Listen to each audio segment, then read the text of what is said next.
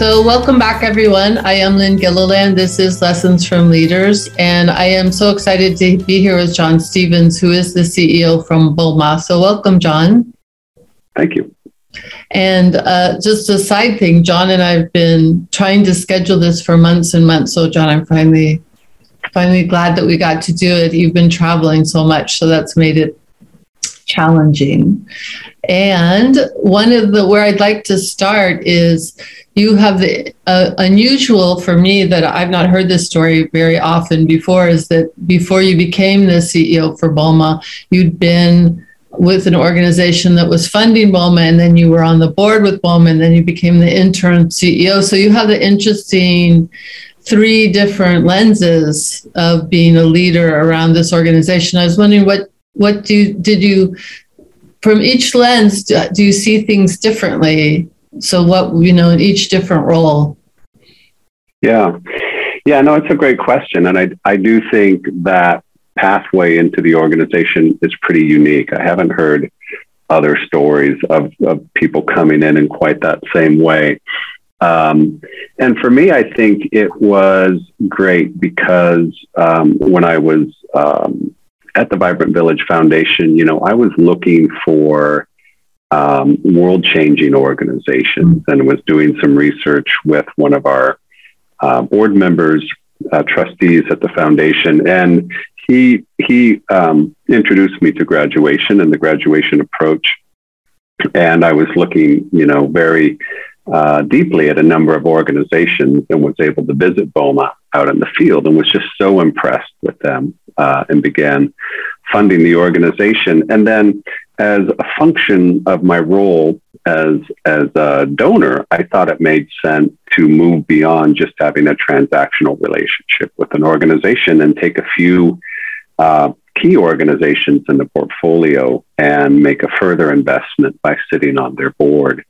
And I saw this uh, as kind of a two way uh, street in that I thought I could add some um, kind of substance to their strategy and their challenges by giving them some insight, you know, a lot of that from my previous career at Mercy Corps.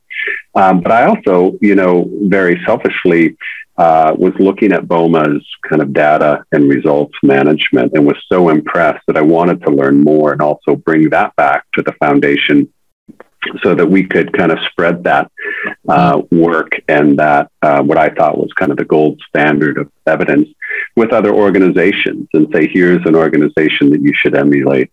Um, so it really was kind of a reciprocal relationship that way. Um, and that board service uh, was great. You know, I really enjoyed being on the board. Um, you get to step in at a level of an organization where you get direct contact with the CEO. I, was able to get out to the field and see the programs. Um, and so it was a very rich experience for me. Um, and then, uh, you know, it was just a coincidence that Kathleen Colson was, uh, as the founder, was ready to step out, founder and CEO. And, uh, you know, she pointed to me and said, I think you'd be great in this role. And uh, it was an interesting proposition because I, I, would have to admit that I was pretty happy in the donor side of things, where um, you have the luxury of time and money and, and a little less stressful.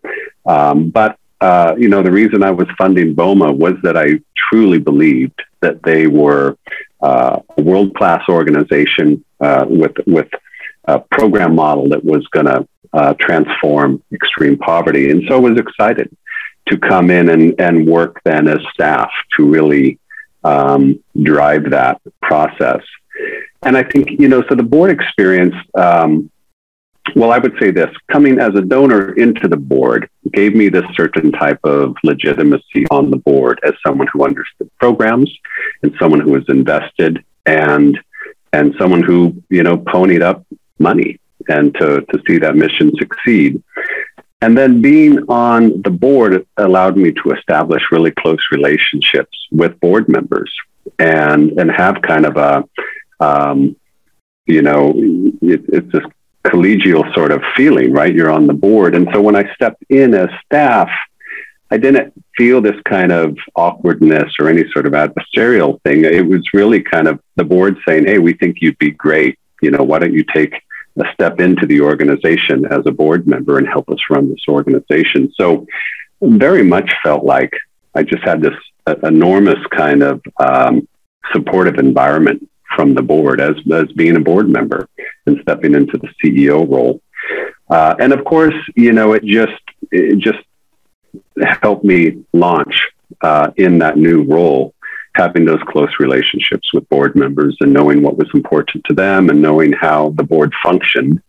Um, because I think uh, oftentimes new CEOs, new executive directors get overly focused on the organization and the programs primarily, and and tend to not um, think about the board as as kind of a vital organ of the organization, and don't always give it uh, the attention it deserves. Um, uh, and so that wasn't that wasn't a problem for me, you know. And I think it just made that relationship strong from the beginning, which is vital uh, in any sort of leadership transition. Really vital in a founder to the next CEO transition. What? Thank you for that. And I loved. I had been thinking more about what you thought the board d- didn't understand. What Swin now that you're in the CEO, you know, now that you saw what you saw from the CEO, and what you what you talked about was what the what the CEO might have might miss about the board. So that was very. I thought that was useful. Is there anything that when you got in the CEO seat, you said, "Oh, that's what the board doesn't get now that I'm sitting here?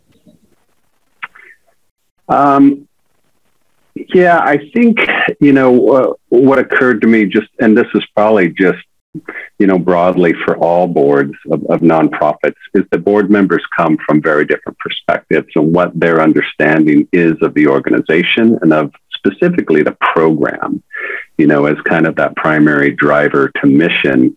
Uh, is, is vastly different um, you know, so for example, on our board, we have a couple people that are graduation experts, you know, and they lived it. Uh, and we have some people who've never been to Africa and, mm. and never worked in development, right? And they're in the same meeting. And sometimes we're putting, you know, really strategic questions in front of them.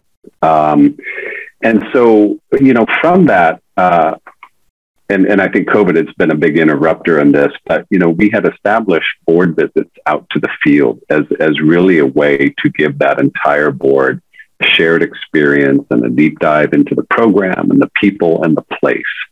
So that they came out of that then with uh, at least a closer um, understanding of the organization and I think much better prepared to ask some serious or to answer some serious questions about strategy. You know, do we do we work solely with partners or do we do direct implementation? And you know, what are the factors within a decision like that?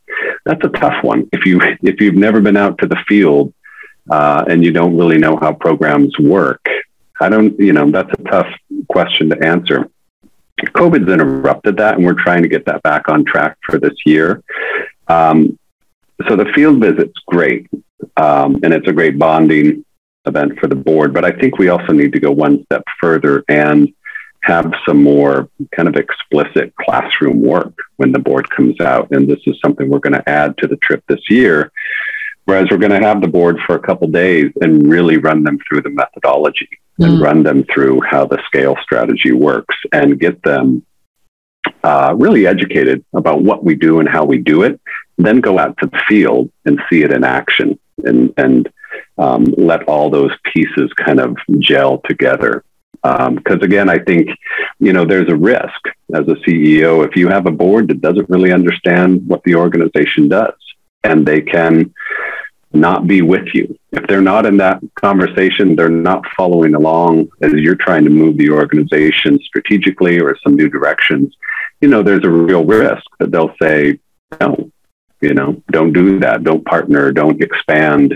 Don't change the model. Uh, and, and then you've got, I wouldn't say a crisis, but, you know, it, it's going to really change uh, how you're able to evolve and how you're able to move as an organization if that board just isn't with you. We've been having a lot of conversations at, at, LG Consulting around that specific topic. Like, how do you get those people with various backgrounds not everyone under you know having the deep knowledge in their bones like you and i have about development? Um, how do you get them understanding what's why we're doing what we're doing and being able to contribute because that's what you want? And then also it's like heightened right now because so many ngos are rethinking how they're doing the work you know with the focus on decolonization or locally led development um, so what so i really appreciate where that three extra days that you're adding I think you said three extra days, right? Yeah. Days, yeah. yeah. a couple extra days. And um, I, just any more thoughts about that? So like, I guess it'd be interesting to know what you're going to be doing, if you don't mind sharing, or just extra mm-hmm. thoughts about how to get people to be the board to be that those thinkers that you need them to be. So, yeah. Um, well, I think there's a couple things there. Um, you know, so one is is just dedicating the time to educating the board, and mm-hmm. and again, you know, just just sitting in a, a, conference room or a classroom and really just kind of walking through the program as we might walk a new partner through it, or we might walk mm-hmm. a new staff person through it, and really just looking at that board member and saying, you need to. You're not going to be an expert in this, but you really need to know all all the terms and what we're talking about and all the different uh, strategies that are involved in this. Um, but I think, um, you know, that the second piece to me and what we're doing right now is that, you know, after completing our new strategic plan, uh, which was a six year plan, we uh, then, you know, asked the question uh, do, we, do we have the governance that matches the ambitions of the mm-hmm. strategy? And again, I think this kind of goes back to oftentimes CEOs inherit boards. They don't always think of them as these kind of active muscles of the organization um, that need to be kind of exercised and utilized. Um, so we asked that question and we weren't really sure. And, and my kind of hunch was, you know, we have a board um, that was it's a fantastic board and it's brought the organization to this point and now we're at a point where we're really looking at a big strategic evolution. And what, what does governance look like there? Uh, what does governance look like when you move from working in one country to working in 10? Um, and what does governance look like in around this new question of decolonization and inclusion and equity? And how are we thinking about that? And so a lot of big questions. Um, and so we entered into a new process, and luckily with the same uh, wonderful group that helped us with the strategic planning process, which is Boldly Go Philanthropy, um, to answer these questions. And a lot of it, again, is kind of similar to strategic planning. It's kind of looking at these high impact organizations that you might want to emulate and, and just saying, well, what does their governance look like? And did that just happen by chance, or was that a very active construction on their part to tie governance to strategy? And how's that working? Um, so it's been a really, really interesting process to get in there and say, you know, what does governance look like for us, you know, for the next five years? And how do we know that that's driving mission and driving strategy? Very cool. Um, thank you. If I might switch you a little bit, you and I had also talked about leadership, and um, you had some thoughts about what um, what leaders, as, as a new leader, what you was useful to you, and I wondered if you wanted to touch, if you could touch on that right now. Yeah. Because, yeah. Yeah. Yeah, definitely. You know, I think um, in, in great organizations, you know, you've got managers and coaches and mentors. You kind of have this whole system set up to bring people up through the organization until, ironically, you get to the top. And, and oftentimes in that top leadership position, um, you know, your your evaluators, your boss, so to speak, is the board of directors. And I think many boards um, have have kind of mixed approaches mm-hmm. to how they manage and evaluate the CEO or the executive director.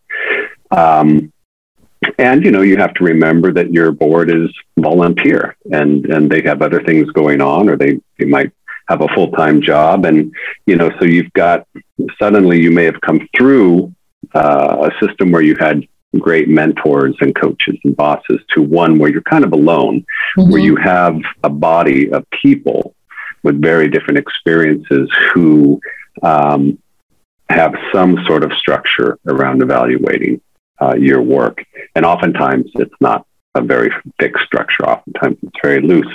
So all of that just kind of says you need to be proactive when you get there because I think you can start to feel a bit lonely in that position with um, kind of that lack of feedback uh, that you might have been used to as you came up into that role. Uh, and so, you know, I think there's there's a few things you can do. I think uh, probably the, the, first and foremost is to get an executive coach, to mm-hmm. get someone who's really your person you're talking to on a weekly basis and sharing some of your challenges. And just that perspective from a good coach, um, you know, lets you kind of air some of your issues, get some good feedback. Um, and then, second to that is finding your tribe. You know, it's reaching out to those CEO circles. And those for me have been uh, so uh, positive. Uh, and I'm in a couple different ones. Uh, one where I'm very junior in terms of the, the folks that are in that room. And I'd say one where I'm more senior. And so that's a nice uh, kind of juxtaposition, right? Because in, in, one group, I'm able to learn a lot. One group, I'm able to teach a bit. Um, and so it gives me some nice uh, kind of give and take moments, and and um, and so that's been extremely helpful. And then, so that third piece, I think that's so critical is then making sure your board is doing what they need to do in terms of uh, being your boss and defining what that means. And I think, um, you know, primarily that is evaluating your performance on an annual basis, and that's you having a job description and, and you doing a maybe a 360 process at the end of the year managed by the board chair, and then having uh, a very formulaic evaluation process, just like you did as a staff person, so that you understand what you're being uh, judged on, you know, and you you know what the board expects. Because in the absence of that, then it's you know who knows what the criteria are or, or kind of what that conversation is. So, you know, I think the advice for new leaders is make sure you know exactly what that process mm-hmm. is and that it's intact and you're involved. I like that. And I like that, you know, it's like this really tight set of things that you're offering people to look at. So, John, I am so grateful that you came and spent time with us, that you fitted us in your your your schedule and I know Absolutely. you're traveling again. And is there anything that we haven't touched on that you would want to add? Oh, you know what? Um, I did want to ask yeah. you about trends. Trends, like, yeah, yeah. Trends, please. What do you see as the trends right now? Um, you know, so I think first and foremost is um, you know the continuation of the pandemic and continued volatility um, and fatigue. I'd, say I'm seeing fatigue from every angle, um, and it's it's it's a little bit ironic that we're kind of in this biggest surge, I would say, of the entire pandemic, and it's been met with almost an equal amount of fatigue, uh, where people and institutions and governments are just kind of running out of steam to, mm-hmm. You know, impose restrictions or change behavior and all these different things. In the nonprofit world, uh, and just with organizations, I think um, there's some similar fatigue and, and I think that's uh, maybe a red flag that we need to re energize because we're still in the middle of a very severe pandemic. Um, and I think, you know, that's, that's brought up other issues uh, around um, organizational responsibility towards staff and also things like uh, vaccine mandates and vaccine equity when you work in very different uh, geographies. Uh, everyone has to answer that for themselves, and I think, um, I guess to all of that, I would say we have we have to stay vigilant that we're not through this. Um, there's plenty of risk ahead. Uh, that volatility is just continuing to interrupt operations and planning. It's continuing to delay donor trips. It's continuing to delay in person meetings. Um, and we still have to work around that, you know, for the time being. Um, and I think, you know, there, there is, um, I, I, guess one concern for me is that, you know, when the pandemic hit, um, organizations, uh, I think a lot of good organizations had quick reactions and tried to address COVID in their communities and through their programs. And there was a lot of philanthropic support for that kind of this big burst of funding. Um, I'm not sure if that funding's there anymore, you know, and I, I think the that that um, kind of very quickly once uh, philanthropy did that, they kind of went back and said, okay, now get back to business, you know, get back to you know that beeline to scale or get back to that beeline to impact. Um, but in fact, we can't. And I think there's uh, probably an opportunity here to go back to your big donors and say, I know you'd like to see us back to normal, but it's not back to normal. In fact, I can't even say that this is the last surge, you know, and we may see ripple effects happening throughout the world that we work in for months or years. Um, so maybe it's just, you know, you're seeing some fatigue on the donor side. Um, that you need to go back and, and revisit that conversation. Maybe even not to ask for more money, but just to say, we're not through this. Mm. You know, in our worlds where we work, this is this is really happening, and it's happening, of course, right now in the U.S. Um, and then I'm hearing a bit from other CEOs about trying to have uh, more kind of short-term sprints within their longer strategic planning that you know, maybe five years ago, you know, for example, BOMA just uh, did the six year process, planning process. That's great. But within that, how much flexibility do you have to pivot and, and kind of uh, do what you need to do to react to the forces uh, going on in the pandemic? And so I think that's an interesting question for CEOs. You know, you look at your kind of annual plan here. What are those opportunities to get the team together and think about uh, where you might need to pivot or where you meet, might need to have like a short term sprint? And you know how are you thinking about that with your team? Um, so that people have that flexibility you know and so that volatility doesn't just become a stress point or a breaking point but actually something you feel that you can you can kind of navigate. And the the the changes with us. So we've been talking about change resilience, and I like the short term sprint because what the world's going to look like in six years could be there, there could yeah. be different issues. So that makes sense to me, and especially when I factor in climate change, which I'm sure you guys have factored in, and you know that adds to the the needing to keep it short term sprinting um, and exactly. flexible around yeah. the long term. Yeah, that makes sense. I like that. Thanks for for sharing those with us. Those trends. Absolutely. Is, is there anything else you would want to add? No, I think that's good. That's good. I appreciate. It. I'm glad we're finally able to connect. I know it's not always easy, so I appreciate your patience. No, it's all, I'm so glad that we kept trying, and I'm so happy that you found the time to be with us here, John. Thank you. Thank you.